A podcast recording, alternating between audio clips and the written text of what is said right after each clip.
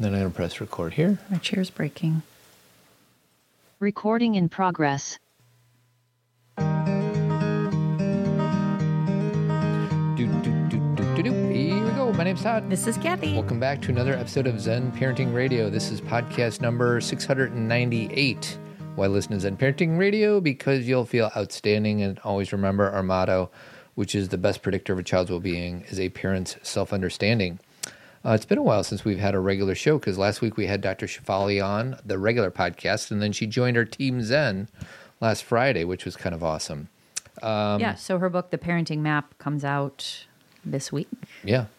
Um, I have a whole bunch of stuff I want to talk about. Um, it's going to be just an interesting show, I think. So You got to give a few tips. You can't just say a bunch of stuff. here's my tease. okay. Um, you and I listen to a part of a Glennon and Abby and Amanda podcast. Uh-huh. We can do hard things. Mm-hmm. And one of the things that uh, they talked about on this podcast was picture yourself you're in a relationship and one of the two people worries more Uh-huh. and the other person worries less. Right. And I'm the- put, I'm sorry. I'm putting water on my ponytail because it's sticking up. okay, uh, nobody can see that, but thank you for letting us know. Okay, go ahead. Go ahead. Yes, so that. let's. Is, is we're not going to dive in yet. This Okay. is just a tease. Kathy tends to be of the two of us the one who is a little more worried. right. So can we focus on those words really quick, or do you want to like hold off on that? Because Um, I think if the you word can quickly do it, that's great. I am the one who is more activated and feeling responsible for Yeah. things. So worried is one way to look at it, and activated is another word. Yeah, I guess from my from in this example, my standpoint is oh, just don't don't worry so much about our kids and their livelihood and their getting to school and the bus stop and And their safety. And their safety And their just mental chill out everything will be fine and and the whole idea is that if i really want you to chill out the best way for me to do that is for me to Show up. show up more Yeah. So- Instead of telling me to calm down, Yeah. you actually show up and activate as well. might be a little dismissive for me to tell you to calm down Yeah, it is. remember that uh, philip seymour hoffman interview that we did with uh, that we did that uh, james lipton It was inside the actor's studio. and james lipton asked him some question like you know What's what- your least favorite word? yeah and the answer was relax Relax. And he's like, it's not just relax, it's how people tell you to relax. And it's relax. And, it- and it works in this example because I think there could be somebody that would look at our marriage, especially in the early days, and it's just me saying, relax. And it's condescending and patronizing because it's very easy to say that. And this is in marriage or this is to our kids. You know, it's not, it's just when we feel like we're just so above somebody's concern, worry, or where they're focusing attention, it can be really condescending. And it doesn't mean we have to join them. That's why I wanted to talk a little bit about that word worried, which I know we're going to get to it more later. But worry tends to carry this energy of nobody should worry, right? And so we don't want to join someone in their worry. But I feel like it's just a holding word to mean like if somebody's worried about something and you want to decrease their worry, you increase your worry a little bit or and so that other person doesn't have to hold the whole thing. Well, and don't let me forget when we actually get into this topic later on in the show, it's the idea of one of my fears is that if I do like for in this example worry and meet your energy of Mm-hmm. worry, then it may increase your worrisome energy. So and maybe this is a really easily uh, easy part for me to like dismiss, but I worry that if I did that, we both would be activated. well, and let's talk about that. Can we talk about that or are No. you trying to get through things? No, here? we got to get through things. Okay, We'll because I to want to go back to that because I don't agree with you. Great. Okay. Um, so you and I both subscribe to the Daily Skimm. Is that what it's called? Yeah. And last week at some point, there was a quick article. that said yesterday the Spanish parliament said yes to paid leave for menstrual cramps. Yes. The new law gives women up to five days of medical leave if they're experiencing a painful period, or as the law describes it, in case of incapacitating menstruation. Mm-hmm. Health experts say about a third of Spanish women fall under that category. Would you agree with that, sweetie? of course. Maybe Some women them, right? have like like for me personally, cramps hasn't been the biggest issue of my life. It's been a challenge and sometimes, but it's not the way some people I know, some people I'm close to have had cramps where they can't move. Yeah. And they have figured out that they have endometriosis or, you know, other issues. Um, but it it's a, it's a thing. Like and it's just it's funny to talk about these things. It's kind of like, you know, it goes into that category of this is something we've always dealt with as women and you know depending on when you get your period you you know girls now tend to get their period as early as 9 years old um you know anywhere between that and 16 or wherever and it's just something we experience and it's interesting that like we can't stay home Yeah. if we felt really sick Spain's the first European country to approve paid mens- menstrual leave and joins countries like Zambia, Japan, and South Korea, which have similar policies. Uh, the new law also aims to tackle period poverty by offering free pads and Yes. tampons at schools and prisons. Spanish. Uh, so, anyways, I can't imagine a woman being in prison having to pay for her pads and tampons. i know Like what? I know. Like where do they get their money if they're in prison? I know. Well, I don't. I don't know. I don't Yeah. want to even pretend I understand how the system works. But um, I just think that it's not our choice. Meanwhile, in the U.S., we're the only wealthy country that doesn't guarantee paid family leave. I know More that. than 16 million people who menstruate are living in proper in poverty. Oh. There's a pink tax, Yep. which doesn't help. Explain the pink tax. Uh, it is an extra tax that um, Is put goes on women's women's feminine, feminine care. care, and their razors, Yeah. and their um, you know hairspray, Yeah. and their so the pink tax just means things that are marketed to women tend to cost more. Um, so, anyways, on in a much lighter um, note, Okay. you and I had a very quick debate on the order of teeth brushing versus flossing. Yes.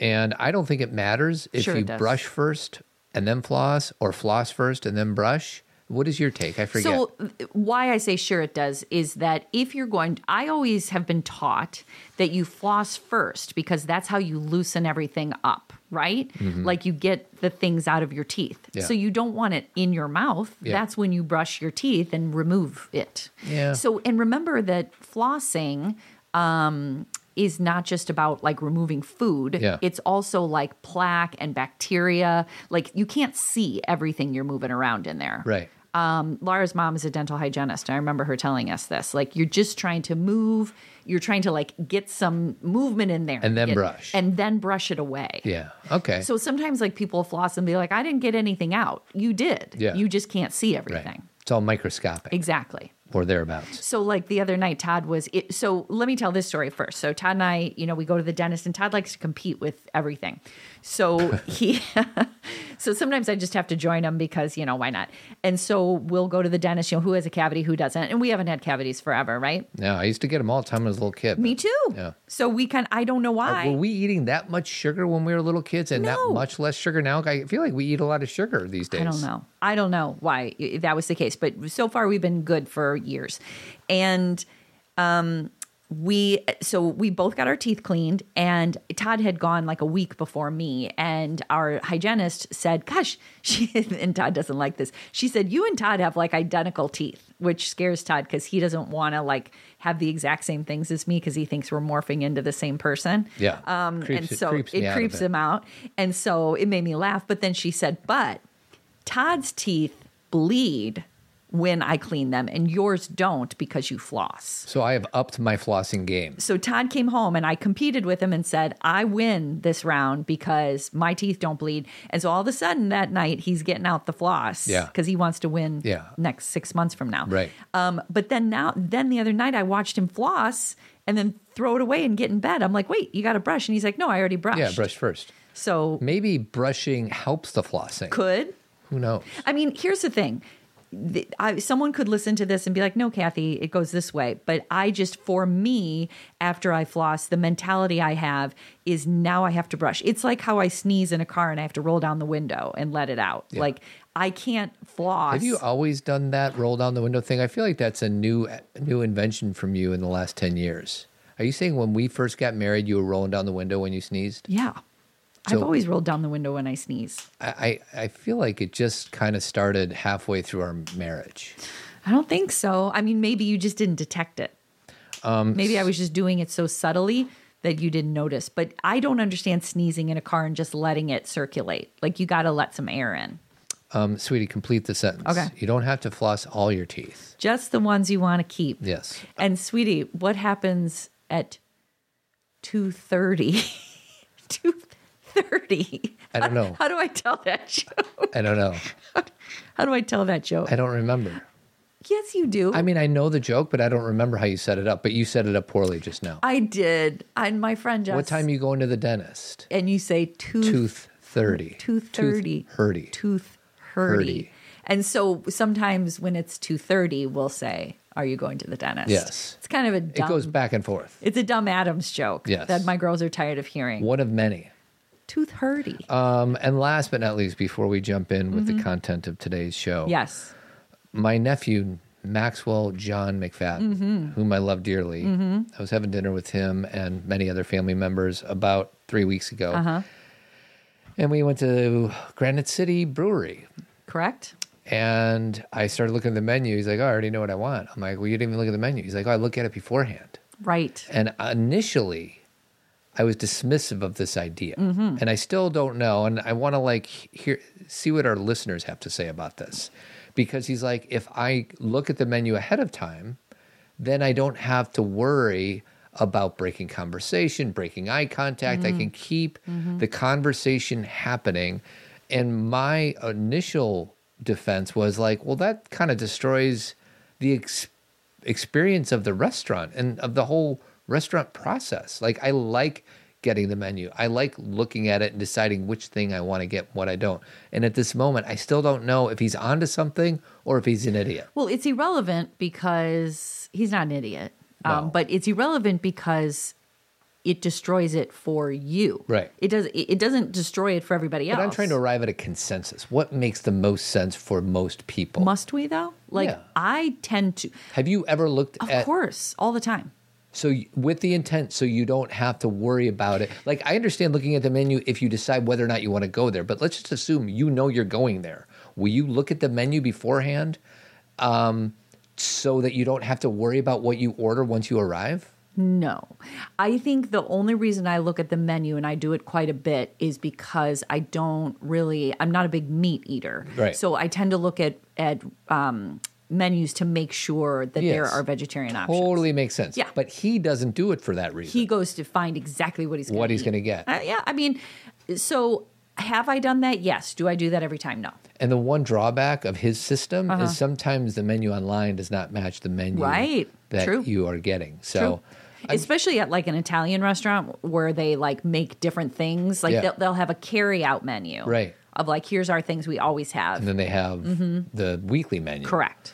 Um, so if you're interested in sharing your opinion on that, just hit me an email at todd at zenparentingradio.com. Actually, I think, like, I don't want to jump too far ahead here, but I do believe that you, Brad, and I are talking about having a place Yes. where people can. So, Todd and I are um, figuring out a, another show, just yet another show, Yeah. where we are going to do, we are going to answer questions and do it once a month. So, like on a Friday, we're going to have a new podcast where we answer listener questions, and that's all we do for the podcast.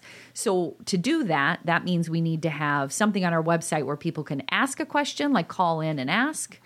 Um, and also Or submit an or submit opinion. an opinion Yeah. or, or submit a question. Yeah. So we're Or they could also say, hey, Todd, no, the restaurant menu thing or the flossing, brush your teeth thing. right. So there's a so lot of things. that's coming, correct? yes, but it's not up yet. By the end of the month, I was told by Okay. our internet manager. Okay, so just uh, just be thoughtful about that. That's coming. stay tuned. Um, okay, so that's what I had. Okay. And let's wor- let's worry. Let's jump into the topic of if you want your part, and I know you're going to qualify my language, but if you want your par- partner to worry less, then worry more. Right. So I'll qualify the language saying that that is, I think, just a really general way to say if you are noticing that something is difficult for your partner, instead of telling them to relax or calm down, take a piece of it to decrease the heaviness for them. So visualize it like they're carrying a really big bag. Mm-hmm. Like, you know, visualize your partner walking in to the kitchen or wherever and they're carrying a really heavy bag. And you walk in carrying much less or maybe no bag at all. Right. And then you say, "Gosh, I just don't want you to think things are that heavy. Yeah. And it's like, but they are. So instead, what we can do for each other is take something out of that bag. So the example that uh, Amanda gave on the We Can Do Hard Things podcast is how one morning she came downstairs and she tends to be the person who's like on the schedule. She feels responsible getting you know getting the kids out the door. And then she came down one morning and her husband was directing the kids to brush their teeth. Like okay kids time to brush your teeth. We need to get out of the house. And what she was able to share was that that experience of watching him do that right away decreased her anxiety because she knew somebody else was feeling accountable and responsible for getting the kids out the door. And I think that we can all put our own experience in there where it's very easy for one person to say to the other, just worry less or just don't you know it's okay if they're late or you know you know you should get up earlier you know making it be the other person's responsibility but honestly when it comes to running the house um, we as a team if you are partnered are responsible together Yeah. regardless of and, and we're going to get into this i know because you have the list thing right Oh, I did not make that thing, but we'll we'll come we'll, up with we'll it. talk to, Yeah. we'll talk about that regardless of who's working how much because i think a lot of times todd and i were talking about how if one person is working full time then there's all of this like well then everything else should fall on the other partner. And while i agree that there are some agreements that are made that i i'm going to be gone you know from 9 to 5 so you're going to have to do things during the day that there are things that both can share regardless of the workload. Right. And some of it's just emotional labor. It's just being, you know, thoughtful about something, concerned about following through, um, the ability to get the kids out the door in the morning, tucking kids in at night, making sure they get their bath. Like that, everybody's home at that time. So that can be more of a supportive networking experience. So I'm glad you reminded me about that list thing, and Yes. we'll get to that, get into that a little bit because I have an idea that hope that might help marriages out there. We'll see what happens. But with what we're talking about now, I think the devil is in the details. Okay. Like every situation, I would love to say uh, universally, oh, this is what should happen Mm-hmm. because sometimes in this situation, something should happen, but in this situation, something different should happen. Example Our kids are 15, 18, and 19. Um, we now allow them to have many more natural consequences to the decisions they make because mm-hmm. they are young women. Correct. If we rewind it and they're 5, 8, and 9 mm-hmm. instead of 15, 18, and 19, the natural consequences things doesn't work as well because So you go back in time. What's that? What's your backup sound? backup? Let's back up. Let's pretend it's the second year of Zen Parenting Radio. Right. Our kids are young. So if I say to you, well, just don't worry, the, this five year old will get their socks on by themselves, like that doesn't work. It's silly. Even though I probably said something like that. Well, if she's late for kindergarten, let her be late for kindergarten. Like mm-hmm. that doesn't work. I think my my biggest challenge with this whole topic is I think when our kids are born, they're 100% dependent upon mm-hmm. us. Mm-hmm. And then then they're 5 and they're a little bit less dependent on us. And there's a part of me very naively would be like, well, let's just let them figure certain things out in a really non-productive, not way. helpful, hands-off way. Um, but as time goes on, um, I think it is important to continue to allow them to make their mistakes and be late for the bus and blah blah blah. And there's times when I hold it way too loosely, and I think there's times when you're like, no, I'm I'm hanging on to this a little bit too tightly. Well, okay, so there's many pieces in here. So first of all, you just said it decreases by this much and this much, and I would counter that by saying it shifts. Yeah. It doesn't actually decrease that much. It just shifts. Like what are you focusing on? So if you are um, parenting and you when they're very little, the focus is very much on getting dressed, putting food in their mouth, getting them in bed, making sure they clean, all that kind of stuff.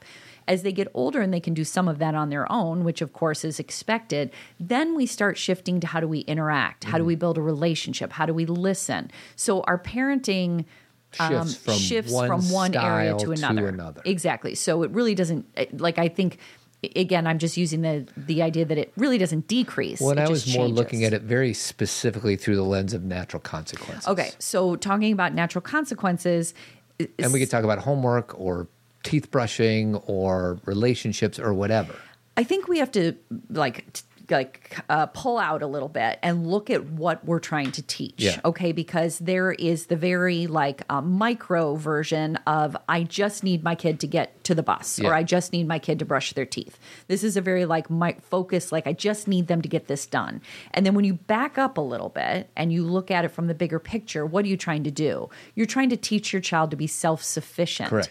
And so you're not so there are points in time that there are certain pieces of that self-sufficiency that they can do without you and then there's pieces that they just require more help. Yeah. And I think sometimes we we slap this like big like everything they're doing they should be self-sufficient at this point Yeah. because they're 8 because they're 12 because they're 15th or 15 and we don't recognize that sometimes they're still needing you know it's kind of like they're carrying we were talking about carrying bags heavy bags they're carrying bags too Right. that we may say well now you're older so you should be able to do all of these things maybe they're capable of doing all of these things but maybe in the morning they need support in this area so they can do all the rest of the things we're speaking very generally here but i think we have to look at these experiences with our kids is yes we're teaching but we are also in a relationship where we're supporting we're not constantly trying to test them No, and I think that's that's an, that's an important point. So let's get you're talking generally, so let's talk specifically. Okay.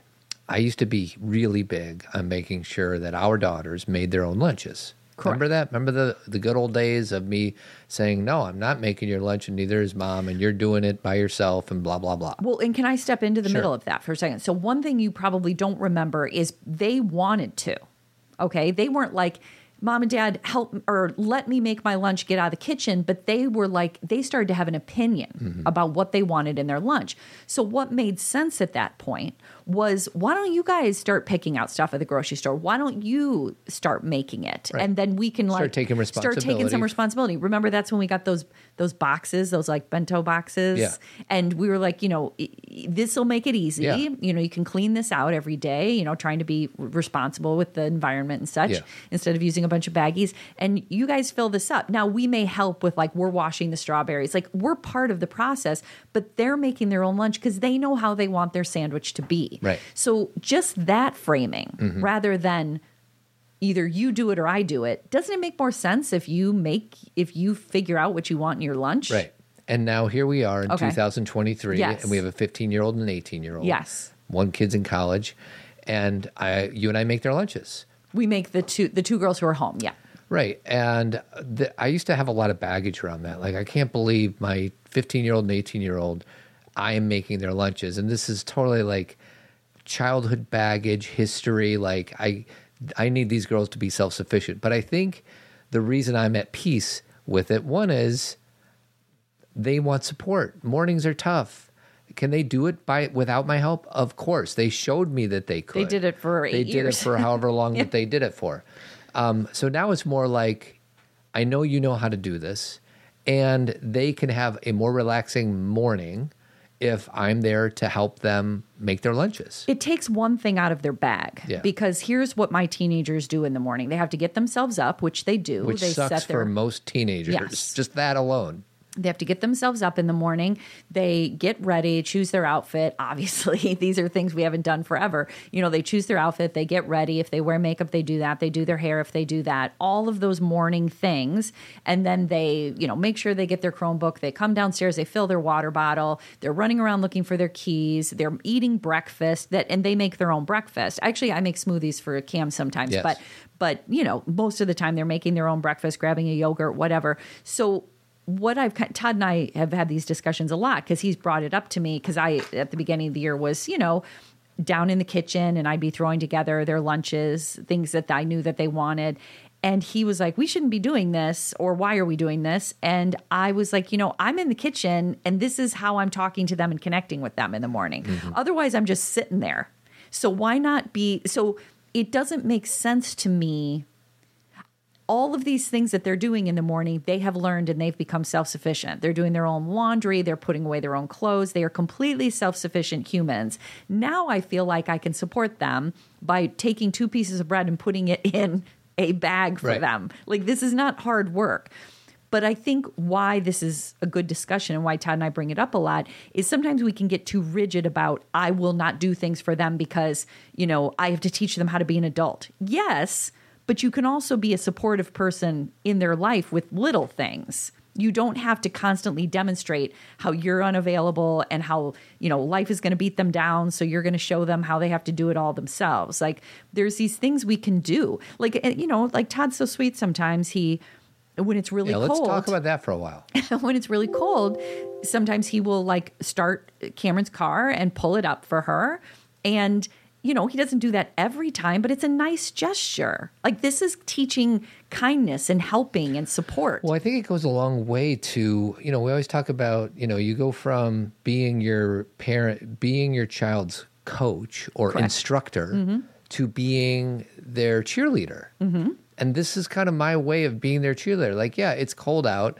And yeah, can you go outside and warm your own car up? But I'm sitting here. I don't have to be out the door. Now, if I had to be out the door, I wouldn't. then we're gone. Then I'm gone. Like on Tuesday morning, I can't help them because I go teach. You know, like there's that's the thing is they can do it themselves if we're not there. Right. They don't. So And that's the critical That's point the critical point. Yeah.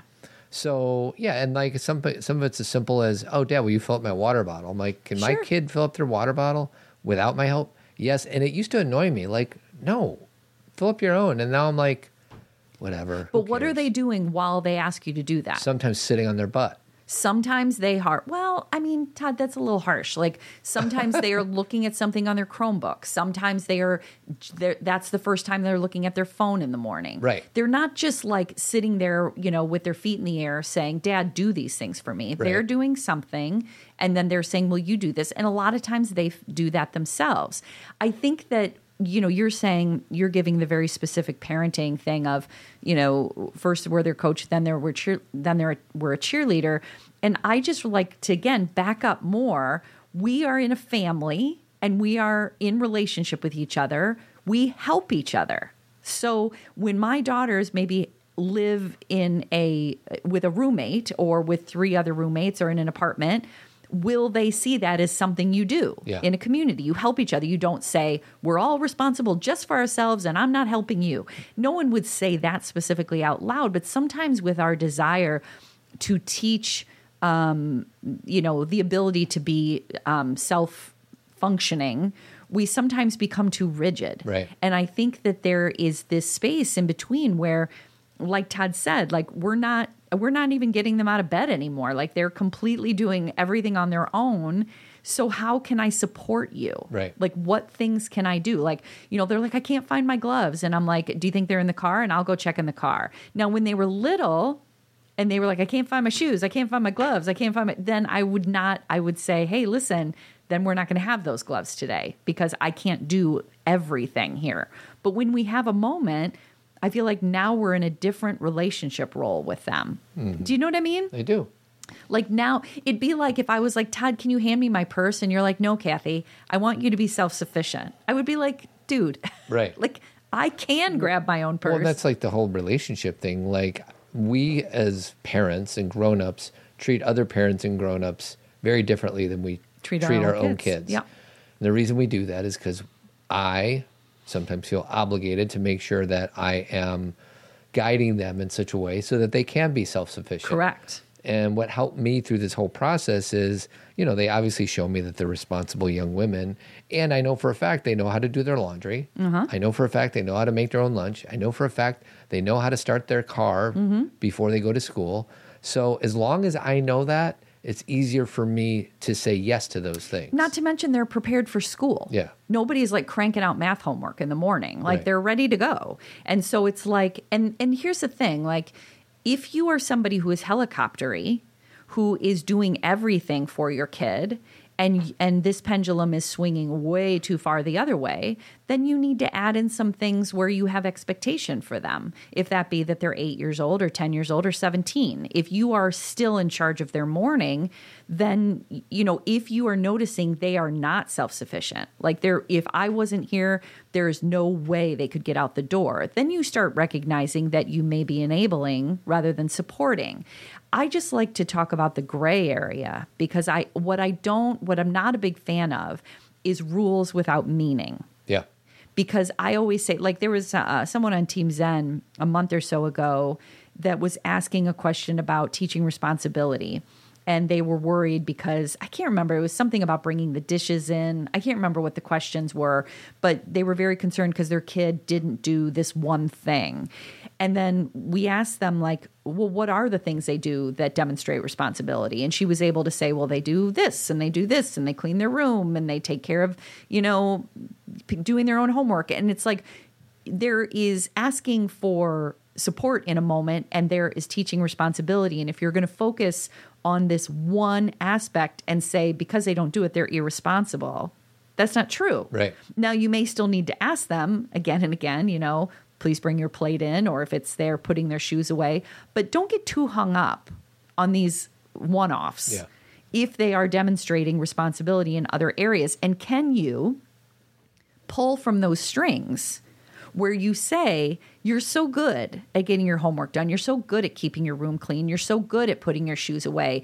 Um, so I know you have the ability to bring your plate in because I see you be responsible all the time. So pulling from the strings mean instead of going for the shame, guilt, fear, which is you never bring stuff in, you're never responsible. Instead, say you're actually very responsible. Mm-hmm. So, do you think you can start focusing on this as well? Because this is something like, oh, you know, sometimes basically what I say to the girls, we haven't done a show like this in a long time. This Yeah. is funny. What I say to the girls a lot is, it doesn't make sense that you're having me do this because this isn't my responsibility. Like, it doesn't make sense that I'm carrying your plate in because it's your plate. Like, I'm very literal about it. Right. Now, I'm fine with cleaning the kitchen that night or running the dishwasher, but it doesn't make sense that I'm carrying your plate in when it's yours. And I try and be very, I'm not being a smart aleck. I'm just like trying to teach them this is your part. It doesn't make sense that, um, you know, that I'm constantly putting your shoes away when they're yours. Yeah. You know, you just find a place for them and put them there. And and let me tell you, I have teenage children and I'm still finding shoes and coats everywhere. It's not like I've resolved this problem a hundred percent. But what I try and I try and talk to them in a way where I'm being very like, you have the capacity to do this, and doesn't this make sense? Rather than fighting over you're lazy or you're not, or you're irresponsible or you're not. It's just like, doesn't it make sense? It does. I, I would like to pivot if that's Okay, okay. sure, go ahead. So I have this an I I have this idea that I shared with you in the car. Um, Yes. and as I coach guys, a lot of the times it's like, oh, I do all these things, and my partner doesn't appreciate me, and I wish to. The men are saying this? Yeah, the Okay. men are saying that. And then there's, and then they're also like, I, I know that in this in these examples, my wife does a lot of work or whatever.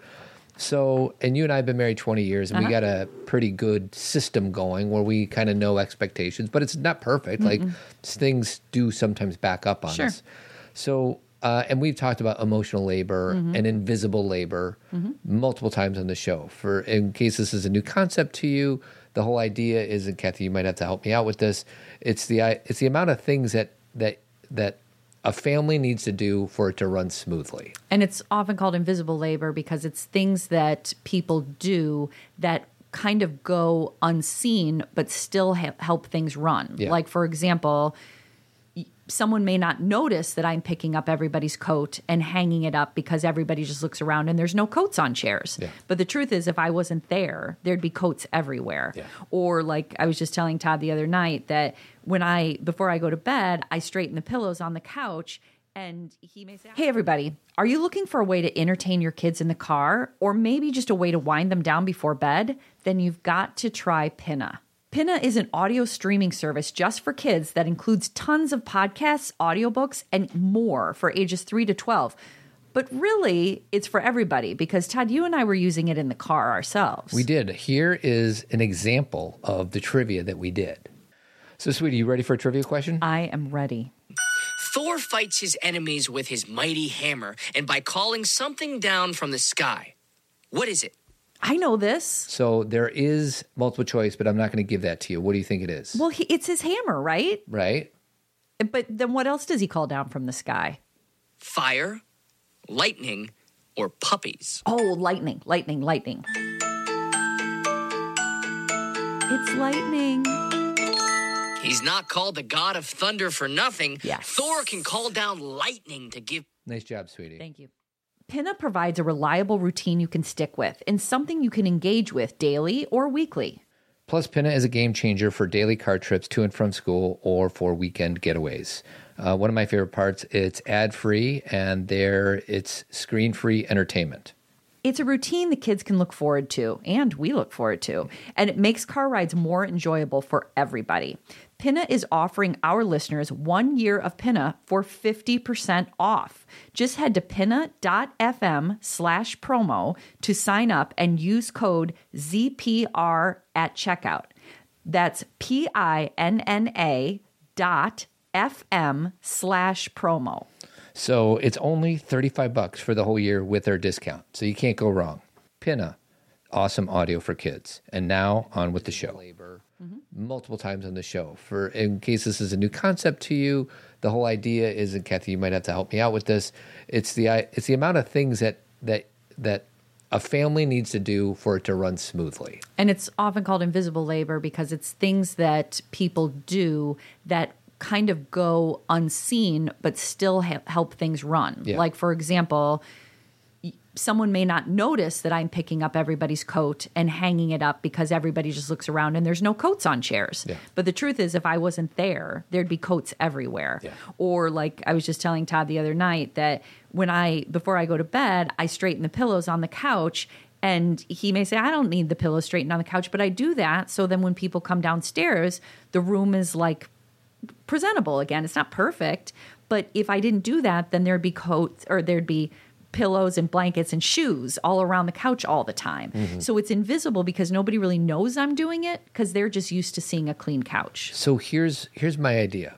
Okay. I think in order for any two people to couple, to mm-hmm. partner, to get married, whatever it is, and let's say they have kids, uh-huh. they should go through an exhaustive checklist and decide up front who's in charge of what. Because I think a lot of the times that you and I got stuck on is it wasn't a clear agreement of who's in charge of what. Um, so what I want to do is I want to have some fun here. I'm going to read off a bunch of things, and you're going to tell me both. Say the first three years of our marriage, like what you know, we got married when you were 30, I was 29. So let's go back to 2003 or 2004. Okay, before you do that, Sure. can I add something really important? Sure. Because we're going to be talking about very literal things. Yeah. And I want to remind everybody that emotional labor and often invisible labor can be energetically um, draining or emotionally draining. For example, my awareness of my kids' emotional well being and noticing their moods or paying attention to the kind of care they need is may not fall on a list. Well, and that's the thing is I want the what I have is a very partial list. Okay. This is not close to exhaustive. Okay. And I'm glad you brought that up because some of the things that I'm about to bring up on this list has nothing to do with how you shine brightest, sweetie. And one of the ways that you shine brightest is giving our daughters your full attention at the end of an exhaustive day when finally they're ready to talk. Okay, and and I appreciate that. And I would say going back when the girls were little, there was a period of time where I was um, home full time. I was going to school, but I was basically home, and Todd was working full time. And if we compared our days, Todd checked 80 things off of his list, and I went to the zoo and fed our children and kept them alive. So if you looked at our lists, you'd be like, well, you know, and I got, obviously I did more than that. I changed diapers, I drove them around. Like I, I could go through each detail. But if you're looking at a list of productivity, it was it was hard to compare. Yet I was just as exhausted or more exhausted, and so sometimes these lists can be misleading. Yeah. And and my hope is everybody should make their own list. That is more that it, that has emotional stuff on it too. that fits Okay. their household. right, so give it a go. So if you're listening to this and you're partnered up or you're a parent and you um, and you're in a, a in a relationship, ask yourself who. I know that there's times when there's overlap. like course. we both do laundry, but who does it more? Okay. Okay. So it's going to be then and now. And Okay. I'm going to say something to you. Okay. And it'll be then versus now. I'm excited. Ready? Yeah. Washing and doing laundry. Then. Me, Now. both. I think it's still you. I think you do more laundry than I, I do more towels. I love doing towels. Uh, towels to me is like vacuuming. I love vacuuming. I love towels. Okay. So I just do towels a lot. Okay. Um, and this is all under the household category. There's Okay. multiple categories. Making beds, then, Me, now. both. Yeah, it's probably split half Yeah. and half. And I have finally come around to appreciating a made bed. Yeah, I it's used to be like, that's just stupid. And but I- now I, get it. I love clean sheets and I'll wash the sheets and I'll be like, Todd, aren't the sheets great? Aren't they clean? Don't they smell good? He's like, I can't tell. Yeah. And that's okay. Like, I'm not mad about that, but I have such a thing for comfort and smells, which is why I love doing Yeah, you're more highly sensitive to smells and Yeah. cleanliness. And, cleanliness. Yeah. Okay. Uh, cooking, then, Me, now. both. Yeah, I think it's probably shared. I think it's shared. I think that And a big shout out to Chipotle. I was gonna say I laugh when people talk about cooking, but I re- we we cooked three times last week. like we really do cook. Uh, Kitchen cleanup and dishes, then, Me, now. me. See, I still, I think dishes, if I'm home and not traveling, I feel like I'm half and half on the, How about we do 70 30? how about 60 40? um, shopping, then, Me, now. you. Yeah. Uh, grocery shopping. yeah, grocery Yeah, Todd shopping. is the grocery shopping person now. Uh, vacuuming, then, me, now. me. And, and do you have extra energy today? I love so okay. So when we were first together, and you know you're starting out, I we everything we had was hand me down. Actually, that was the case for since Todd Todd doesn't like to spend money. Let's just say that Yeah. We're, we we've run a tight budget our whole life, and um, so I always had a bad vacuum, and it drove me crazy, and it barely suctioned, and it was just all really, it just really brought me down because I love vacuuming and I love that thing. I love cleaning, and then. I finally um, saved and bought myself a Dyson. And it's like a dream. And so now I've vacuumed three times in the last three days. Sweetie loves the Dyson. It's so awesome. And let's just say general cleaning, dusting, wipe, wiping down counters Cleaning and toilets? tables. Then, Me, now, me, no doubt about it. Uh-huh. Um, small repairs. Then, you, now, you, uh, paying bills for rent, electricity, mortgages. you, you, Then, you, you, you, you. okay. You're he's Todd is the Bills guy. Um, decorating the home. Me. Then, Me, now. me. Um, let's see. Cleaning windows. Then, You. now. We don't do it. Yeah, I'm not not doing a very good job on that. Um, let's see. We'll do um, research for insurance and things like that. Then, you know, just like financial management. If it's stuff. financial management, you always do the heavy lifting on that. Yeah. If it's research about something for the girls, education, tutoring, college, um, and I'm not talking about money, I'm talking about classes, it's that's me. Yeah. Okay, so that's the household category. We could probably go on and come up with 35 more categories under household. Right. Okay. But that's like one category, and I just mentioned a bunch of subcategories. Mm-hmm. Next one is daycare school. Okay. It's, yeah. 2000, now go back to 2003. Uh-huh.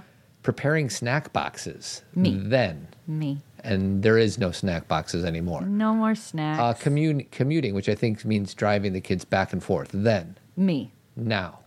Uh, we don't do it as Yeah, much because we have drivers, but um, if we're going to to pick them up, you I think that'd be 70 30 your Yeah, way. okay. I think because like Todd, like Skylar was with her friend in Chicago today, and Todd's always the one who's like, I'll go get her. And a lot of times he has a call he can do in the car. Like Todd, you are because you're an acts of service guy, I think you kind of get a thrill out of like, I'll go do this, and then you get 10 things done in the car. Am I exaggerating? Pro- a little bit, but Okay. yeah, sometimes I I multitask and listen to a podcast or be on the phone with somebody in the car. But it's usually I'm just listening to a podcast. Okay, okay. Um, supervising homework. Then, Me.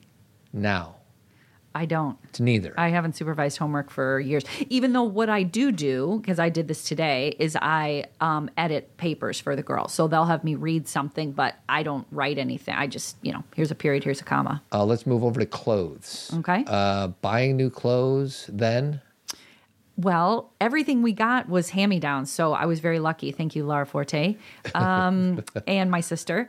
Um, and so, but when we did shop, it was me. yeah, and then nowadays, Um, it's the girls. Okay. They do it themselves. this is the category sleep and relationships. Okay. Uh, bringing the kids to bed. Then, Me. Now. Well, they they go to bed themselves. neither. because they're almost adults. And we go to sleep before they do. I know. I, all of you who listen who have little kids that you're like, we'll never get there. You'll get there. You'll get there. Yeah. Yeah. uh, wake up support, which I think means getting their butt out of bed. Uh-huh. Then, Uh, me. now, Uh, they do it themselves. Yeah. Um, this is probably belongs 10 times, but conversations with teenagers, parentheses, heartache, future, just any deep emotional conversations. Then, Me. now, Me. no doubt about it. And that's where, like I said, you, sh- That's where most of my energy goes, I Yeah. would say.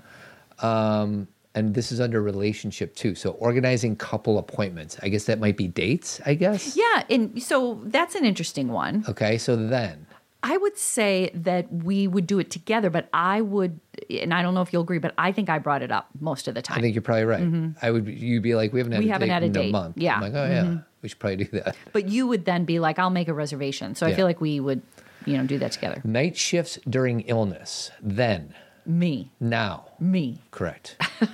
uh, rule agreements with older children. Then,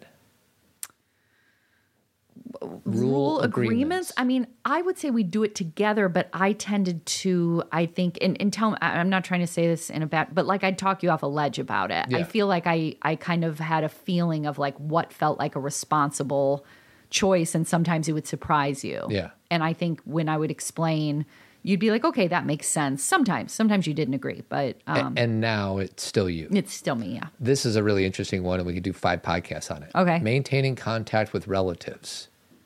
Then, Me. for sure. Now, Uh, both of us. yeah. I think you are even better at being in contact with my niece and nephew, our niece and nephew, but my sister's kids. You're really good at just calling them out of the blue. And um and I think that I mean, I'm in contact with your sister a lot, my sister, um, but you were really close to my mom and dad, like and Peg. Like we're we're so our families are so our family. Like they're all they're all kind of one. Mm-hmm. Yeah. Don't you feel that But way? yeah, after 20 years. Yeah, after 20 sure. years. But initially, It was you. It was me. So if it was going to be like a family party, I called his mom. I called his, you know, like I was in charge of everybody. Yeah, for sure. Uh, saving memories slash photos. Then, Now, this is interesting. okay. Um, I don't think it's that interesting. I think it's 50 50. no. You think it's you. Yeah. Well, but like even the, I know you're going to not remember this, but even doing the video was my idea. I did the That may first be one. true, but I did the other 64 of them. True. But don't you think a lot of pictures are from me or you think you're the photographer of the family? Uh, I think I'm the photographer of the family. Okay, so I'll give you that. You you Yeah, win. throw me a bone. You win. The one thing I will say is early on before we had smartphones, when we had to get pictures of the girls at Target, that was me, Yeah. right? Yeah. Like, totally you. Professional photography Hated those days. is me. Hated those days. And the girls like pictures for senior year, the True. pictures for family. Yeah. That's always me. For sure. Okay. um, now we're moving over to body. Okay. Combing, hair, brushing teeth. Me. That was then That- and now. Well, I Well- would say teeth is you now because Todd took over dentist about five years ago. That's true. Mm-hmm. Caring for pets then. Didn't have one. Uh, we did. 20 years ago? We Not had- 20 years ago. We had a fish, And you were in charge of it. For Yeah. Mm-hmm. sure. I wasn't. I never changed the water. Goldie. And now who's in charge of caring for that rabbit? me. But you are Yeah, I don't care for I I I I love on it, Yeah. but I don't clean out the litter box. I don't feed it as often. I am the litter box cleaner Yeah. and I make sure I'm kind of I wouldn't say the last line of defense, but the 80% of the time I feed that bunny. Um Cutting nails. Then. The rabbit's nails? No, no, we're on to people now. Okay, I do everybody's nails. I have never once cut my daughter's nails. I always It scared I'm you. scared that I'm going to make them bleed. Mm-hmm. Um, bath and hair washing, or I we should throw in there lice. When lice happens, who's in charge? Oh, charge? me. I am a pro. the girls, when they were young, there was just these points in time where lice just went around, and I I swear. Like I would be like, again? Yeah. Um, and you know, just go around their classroom. You'd get a letter and you'd be like, okay, let's watch your head. Um, but I I became but lice doesn't scare me. If somebody listening, if their kids have never gotten lice and they're freaking out, or right now your kids have lice, do not freak out. This it's a totally Manageable. manageable situation. It's a pain though. and I became a pro. And then my girl, nobody liked it. it. It's not like it happened that many times, but when it did, we would watch a movie. I would do their hair. Get We'd yourself make it a fun. good get yourself a good comb. Uh-huh. And some headlamps yep, headlamps and Cetaphil. And Cetaphil. So I would kill everything, and including you and I, because that's the thing. Everybody listening, you don't want to miss anybody in the house because that's the problem. Like a lot of times, we'll be like, "Well, I didn't lay on a pillow with them, so there's nothing in my hair." You have got to make sure you do everybody's head who lives in that house, Yeah. because you can miss one. And that's a problem. So we would we would do all the shampoos to kill everything, so everything's dead. But then you have to make sure you go through and you get anything that's left, any eggs, anything like that. And I, um, so we we did the Cetaphil thing, which is you put the Cetaphil on the hair and then you blow it dry. It, it's look it up on Google. I'm not going to be the person who goes through that process for you, but it, it doesn't scare me. Doctor's visits. Then Uh, me, now. me. Yeah. Um, all right. Birthdays and holidays. We're just going to put this into one big category, even Okay. though there's a million things in it. Okay. Think about, you know, just think about Christmas. Oh my gosh. and think about birthdays. Uh-huh. Oh my gosh. Then, Me, now. me. Yeah, Uh-huh. totally. There's no doubt about it. Presents and stuff like that. And, and I don't want to undervalue or understate this one. Like, this is huge. Mm-hmm. And I tell the story about the video. I showed the video. So the uh, story that I've told before, probably on this show several years ago, is that like I I choose the date for the birthday party. I invite everybody. I figure out the food. I you know do all the. I used to do invitations at Shutterfly and all this kind of stuff. I don't have to do that anymore, but you know I organize it. I get it ready, right?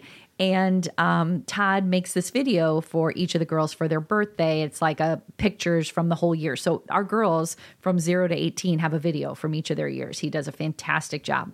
But at the at the party, um, I can't remember what year it was, but I just I you know like I said, I'd put everything together, decorations, all that kind of stuff, and Todd will show the video, and everyone will be like, Todd, Yes. you do such a great job. You make this party so important. You, Everybody, everybody just look at me and how great I am. And that's an invisible labor thing because when you show up for a party, you don't think about who bought the plates. You don't think about who chose the date. Nobody gets a pat on the back for just the obvious Coordinating the calendar with everybody that needs to show up. Exactly. People get a pat on the back for something that's unique. Mm-hmm. And the part that Todd does is unique. And so uh, that's where everybody is like, oh my gosh, it's so great.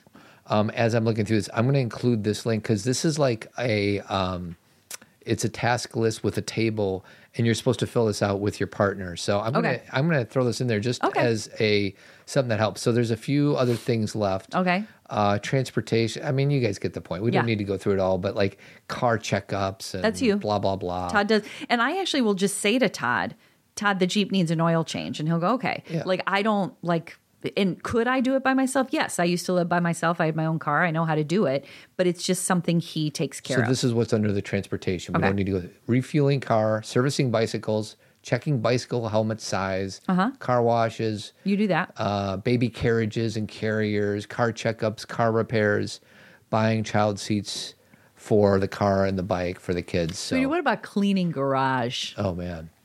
Um, and then last, and then there's a whole section for other things that are not things that we talked about. So, What are anything specific on there? That's um, well, th- there's one in here for hobbies, making play dates. yeah. That was all you. Yeah. Uh, afternoon activities. That Mm-hmm. was pretty much all you. Entertainment, family excursions during weekends, like weekend outings. That was all you. Mm-hmm. And vacations. Organize and, and arrange a babysitter. That was all you. Um, sports clubs, leisure activities. That was maybe you did shared. sports. Yeah. Spend and manage pocket money. Blah blah blah. Vacation planning. That was probably all you. So usually the way we do vacations now is it's usually my brainchild or like let's do this or let's leave at these dates and then Todd likes to do the airline because he does this thing with Miles, so he'll get the tickets, and then I usually get the VRBO. You know, it's like we kind of that's the thing is now we're kind of a well-oiled machine. What about this one, sweetie? Packing suitcases for vacations. Oh, geez, that was me. That was all you. Now, obviously, I don't. You know, my my girls have packed their own since they were ten, but there was a period of time I have this big bag that we call Big Purple. Big perps. It's big perps. I think I got it from Land's End. It's like a hockey bag. It's, it's huge. right? It's like a big, like it's not a wiener bag. What's it called? Like just It's a, just a big, it's just a huge big bag. purple bag. And I would just put all, you know, I have three little girls, and I'd put all their stuff in the bag, all my stuff in the bag, and it was so heavy. But I got it because I was tired of packing so many bags. Yeah. Like we would, and um, and now, you and, know, and now I'm thinking about it, when we were packing to go to Aunt Peg's house in Uh-huh. Galena. I would pack the baseball gloves, Oh, God, you drove the board crazy. games, and the beanbag game. Todd would spend all this time packing the car with all this stuff we're never going to use. That's not true. and I would be. That's not true. We would very rarely play catch. I know, Let's and that's a problem. My family doesn't like to play catch. My family doesn't like to Uh. play chess. My family doesn't like to play the game of life anymore. Well, let's be clear. Your girls know how to play chess. They've played with you. yeah. They have played catch with you. We just don't like to do it as much as you do. Well, and that's why they have a problem. that's why. Um, so here's my other take on this whole exercise. Okay. When we got married, Cathy was a full time mom for a few years. Uh-huh. And then you started writing and doing parenting presentations. And you, No, I went back to school. Um, when Cameron, when I was pregnant with Cameron, I went and got my parent piece- coaching. Parent coaching, yeah. right.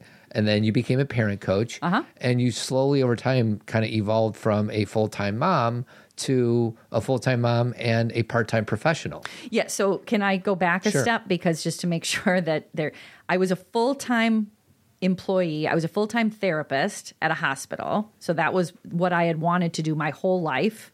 So I'm working at a hospital full time therapist. Then I have a daughter and decide to stay home.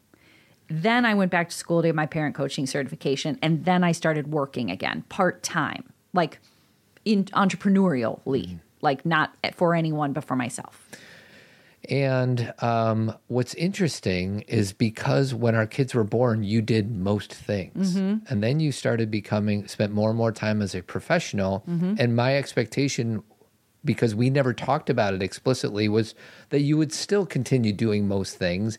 And now all of a sudden, you are a parent coach and you're a blogger and you're doing all these other things. And I feel like we, I slash we missed that. Like, we sh- like this list should be evaluated every year Yeah, that's a really good idea. Or every six months. or every six months. Yeah. And then I just also need to share the whole idea of us going through this for the last 25 minutes is, in my experience with most couples I know, for most men that I know, there is a significant imbalance going on between what the guys are doing in a typical relationship, male female relationship, versus what the women are doing. And this list, if, if you and I would have had this list from the get go and treated it with seriousness, because think about the amount of because we didn't even debate or fight at the time. You would just Do it. Mm-hmm. keep doing it, but get exhausted quicker. Like think about it. So well, and I also felt like I'd explain why I was tired. Yeah. That again, because you were working and doing your checklist and traveling for work and and then it would be like, Cathy, no one would say, What did you do with your day? But of course that's what we do to ourselves. And I would be like, I made sure there were diapers in the drawer. Like it was, it, you just feel so different about your daily experience when really, if I didn't do the things I did, the, the house would fall apart. so I just want to like uh, I can just hear a, a man, let's Okay. say in this example, hearing this podcast saying, "I'm working 52 hours a week." Sure. Yeah, they are. I honor that. I bless that. That's great. And if this is the agreement that you had with your partner that you were just going to do the work mm-hmm. outside the house and bring home the bacon and not do any of this other stuff, fine. But just have a communication about it mm-hmm. and reevaluate it as things change. Because as our kids get older, everything changes. I just think it's Well, and can I put another thing Sure. in there? I would say if that's the agreement, I would suggest you question it because if you're not doing any of those things, The then more- you're not connecting with your kids, what you're doing is providing um, food and a roof, but you're not which is great. which is great. But if you're leaving all of the emotional work to your partner, you're missing out. Yeah. Well, and the ability to make a lunch in the morning and write a note and say this is from dad or, you know, or whoever the, you know, the the person who's working full time Yeah. is. Like it's an these are not just like chores. These are opportunities. And we have to be thoughtful about it. Like Todd was working full time. I was working part time. And so there were I had more choices mm. than Todd did. But I still think then we need to even take it another another level and talk about what how can we be at our best and how can we thrive and how can and if and if everything is always going to fall back on me i'm not going to be able to write a book. I'm not going to be able to start a podcast. Like there has to be a sense of eh, letting go a little bit over here so this can happen too. Like todd and i you know it's just funny to have this conversation now 'cause we haven't talked about these things in Right. so long because this used to be what zen parenting radio was all the time. Yeah. like our debating how I could live my life and thrive and you could live your life and thrive and we could help our daughters thrive and how this conversation needs to be this is not black and white. This is not like you're good and I'm bad or vice versa. It's that we have to be responsible and not it's like making the lunches you know, like you were like, but should we be making lunches for our kids? And it's like, at this point in time, this makes sense. And that's how it is when we're helping our kids or in our relationship. This point in time, this makes sense. When I stayed home that first year, you did work full time and I did need to do everything. Do you know what I mean? But as I'm engaging in more work or as we're recognizing that you want to be more connected to our babies, you we need to start figuring out how to make sure you can get your needs met and I can get my needs met. What's interesting about, um, I'll just say, because I had a, a, I had and have a boss that was very open to whatever. Like Mm-hmm. he was not the guy that would email me at nine o'clock on a Friday saying we need to finish this project and I need you to knock it out this weekend. Yeah. there's a lot of workers out there that have bosses like that. Mm-hmm. Or they have to leave at six in the morning and they don't get home till eight at night or whatever. And yeah. it goes to like boundary setting and priorities because Mm-hmm. I think an employer is going, certain employers are going to suck as much as they can out of their employees. And unless, and I'm experiencing this with one of my clients right now because he has a boss who's sucking the life out of him mm-hmm. and it's coming at the expense of, his, Mm-hmm. his family, family. life. Mm-hmm. So it's, you know, we've done a few podcasts on boundaries, and I think it's a super important thing to investigate in yourself because I could see myself being like, sorry, honey, my boss needs this and mm-hmm. I need this job. The problem is, it can sometimes go so out of whack where the boss is, is the boss comes before the wife or the boss comes before the kids. Yeah, and sometimes it's a misperception of does the and again I'm making this up, but is the boss really asking for that much or are you a workaholic and you're like I just need to be on my computer at all times where no one's asking for it, mm-hmm. but that's just the modus operandi of that human being is they just feel like they should be working all the time. And there's some people out there that have that boss Yeah. that do that. Absolutely. Both are true. Yeah. But I'm just giving that as an example Oh, because some people are addicted some to work. Some people are addicted to work And is even it- without the pressure. Is it easier to check off some emails than it is to have a heart centered emotional conversation with your eight year old daughter? Yeah. Give me the computer. That's easy. right. I could do that. I'm good at that. Right. Nobody's taught me how to be an empathic listener to my daughter. That's too hard. Well, I think what I like about what you said with the lists is having these conversations every six months or so, not to have an argument and not to say, like, see, I'm doing more than you. It's not about creating conflict.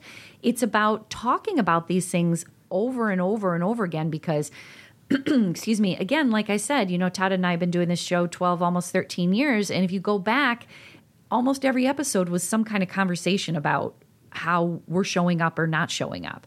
And everything is a negotiation in the moment. Like we, you know, some things are literally a negotiation in the moment. Who's going to do this? And some of it is better planning. Yeah. Who's going to ask for this? Who's going to show up for this? Who's going to drive? Who's going to ask for the date? Who's going to make time for the older one? Who's going to take this one on vacation? Like, and it's not. I think sometimes when we're like, "Oh my gosh, this is so chaotic. It shouldn't be this way." Yes, it should. Yeah. It, it should. But then you continue to navigate it, try and make it less chaotic. Then it'll change, and then it'll feel chaotic again. But the more you can practice being agile, you know, have some agility with now it's your turn, now it's my turn, now I'm going to do the. Then there's a flow, and you start to appreciate what each of you do. yeah. And, and uh, you're saying exactly what I'm thinking, which is clear communication. Yeah, clear communication. because most of the time we just kind of like went with the flow in a way that was really unproductive because you were doing way too many things and I was just kind of letting myself off the hook. And, and at the time, you didn't even have the strength to stand up for yourself in a way that you do now. Well, I, I did at the time with what I had. I mean, I wrote the Target story article when JC was a year old. Yeah. So to say I didn't have the strength when they were little is not true. But don't you think I brought up things very early with you. Don't you think you're more willing to do that now? Of course, Yeah, but that's all. so and aren't you will like I'm For you know sure. it's 20 years later, but my point is is I actually did bring it up very early. And I think that is why we've been talking about this for 20 years is because what happened to me is I became resentful and angry and I didn't want to be resentful and angry. So I said, "Todd, this doesn't feel fair." and and then our first awareness of why do you get to come and go but i have to ask permission to come and go that was our first conversation is why am i beholden to you todd but you're still free Yeah. that was our very first conversation and i wrote about it in my first book and then from there that conversation grew and expanded and so of course i'm i'm more clear now because i know myself better I don't feel as inundated by having three little babies. I still, I know I say this all the time.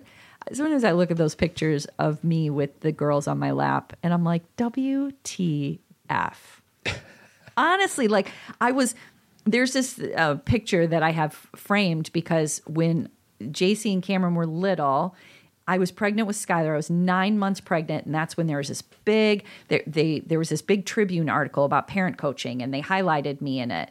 And so they had this picture of me. They came and took a picture of me at home, and I'm with JC and Cameron, nine months pregnant with Skylar, and that was the the beginning of my parent coaching practice. And I'm looking at that picture, going, how? Like, and I know moms and dads are doing it everywhere, but now it's just hard to know where the time I mean, maybe it's because they had naps, maybe it's because we had more control. I don't know. But it is, and again, I was probably only what I had three clients a week. I didn't have that much. I wasn't, I was only teaching a little bit where now we have a different schedule. But, you know, kudos not just, uh, kudos to parents. I mean, we're just amazing human beings who learn how to be agile and find new ways and ask for help and speak up for our needs. And I'm talking about all genders here. I'm not just talking about moms. In closing, Cathy and I are going to do another pop culturing episode. Yes. Sometime soon. And where did you post this poll? I posted it. So this is kind of funny. The reason we did, we were talking about it before, but today I got a email notification that our show Pop Culturing, our other podcast, where we like talk about movies and like bring in self awareness, it's it's like trending in um, Kenya. We're like crushing it. We're in Kenya. crushing it in Kenya. I don't know why because we haven't posted a pop culturing since September. Yeah. But for some reason, people are liking our show in Kenya. So, um, so we're like, let's do another one. So, which movie should we talk about, Todd? Well, once you read off. I am. Oh, are you ready? yeah. Ferris Bueller, Okay. The Fugitive, Yeah. Spotlight. Yeah. Did we do Spotlight? No. Okay. Best in Show. Um, what do you want to do? I want to do. I think I want to do what I think will that most people will be interested in, and it's going to be Fugitive or Ferris Bueller. Oh, Todd, I just so I did a poll on Instagram story. Seventy-one percent say Ferris Bueller, and twenty-nine percent so far say The Fugitive. Has anybody said Best in Show or the other No, one? Spotlight and Best in Show have zero. I knew it. Yeah. You knew there was going to be those two. Yeah. So I'm tending. Okay, I love Ferris Bueller. I'm a John Hughes girl. I'm a Chicago girl. I love everything about Ferris Bueller, but I'd prefer The Fugitive because that's like one of my favorite movies of all time. But I'll do Ferris Bueller because it would be easy. Well, uh, get on our Instagram Instagram channel and vote. Sweetie calls it an Instagram channel. What is it? Go to our, go, go to Insta, and right now it's on our story, but I'm afraid it'll be gone. our Instagram. Oh, do they expire? Sweetie, what station is it on? I said that yesterday to the girls. I'm like, what station is that program on? Um, go to our go to Insta, Go to Instagram, and it's on our story, and you can. sweetie. If you want to be cool ma- with like me, you'll call it Insta or Instagram channel, which I just said. Sweetie still thinks Vine is out there. Yes. Um, and then I want to invite anybody to check out uh, Team Zen. We just interviewed Dr. Shefali. You're working on our Mar- March guest. Team Zen rocks, everybody. It's an app. It's Yeah. an app on your phone. You have access to all of our podcasts. You have access to the Team Zen live talks where we do support talks. We, like Todd said, we have an author or a thought leader every month. We had Shefali last week. Um, we have extra podcasts, extra Zen parenting podcasts that are only for people on Team Zen. All my Zen parenting moments are there. All of our pop culturing is there. Um, we have a community community posts, resources. It's I, I told Todd a couple days ago, I'm like, I love this app so much for me Yeah. Because it's so people can direct message us. It's cleaner. So if you guys were ever on Team Zen before in the last five years and you're like, I didn't know when anything was or whatever, that problem is solved. We have an events page, we have links. It's so easy. 25 bucks. Uh, you can cancel at any time. Join I also us. want to, any men out there that are listening uh, to check out menliving.org, uh, check out Men Living Connect. Uh, the link is going to be in the show notes. Uh, if you're up for vulnerable, authentic connections with other guys trying their best to evolve and grow in this world, that's what you want to do. So go to menliving.org and check us out. And then lastly, Jeremy Kraft, he's a bald headed beauty. He does painting and remodeling throughout the Chicagoland area. The phone number is 630 956 1800, and his website is avidco.net. And now, the guitar music. Um, we'll see y'all next week. Keep trucking. Thanks for listening, everyone. If you have appreciated or enjoyed a decade of Zen Parenting Radio podcasts, please tell a friend or leave a five star review. We are grateful for your support. If you want more Zen parenting, consider joining Team Zen Circle, our very own app that includes our virtual community, exclusive content, and support from us. You could also purchase Cathy's award winning book, Zen Parenting Caring for Ourselves and Our Children in an Unpredictable World, or subscribe to Zen Parenting Moment. You can find these opportunities and more at zenparentingradio.com slash resources. And if you want to connect through social networking, you can follow us on Instagram, Facebook, and Twitter. Keep trucking, and we'll talk to you again next week.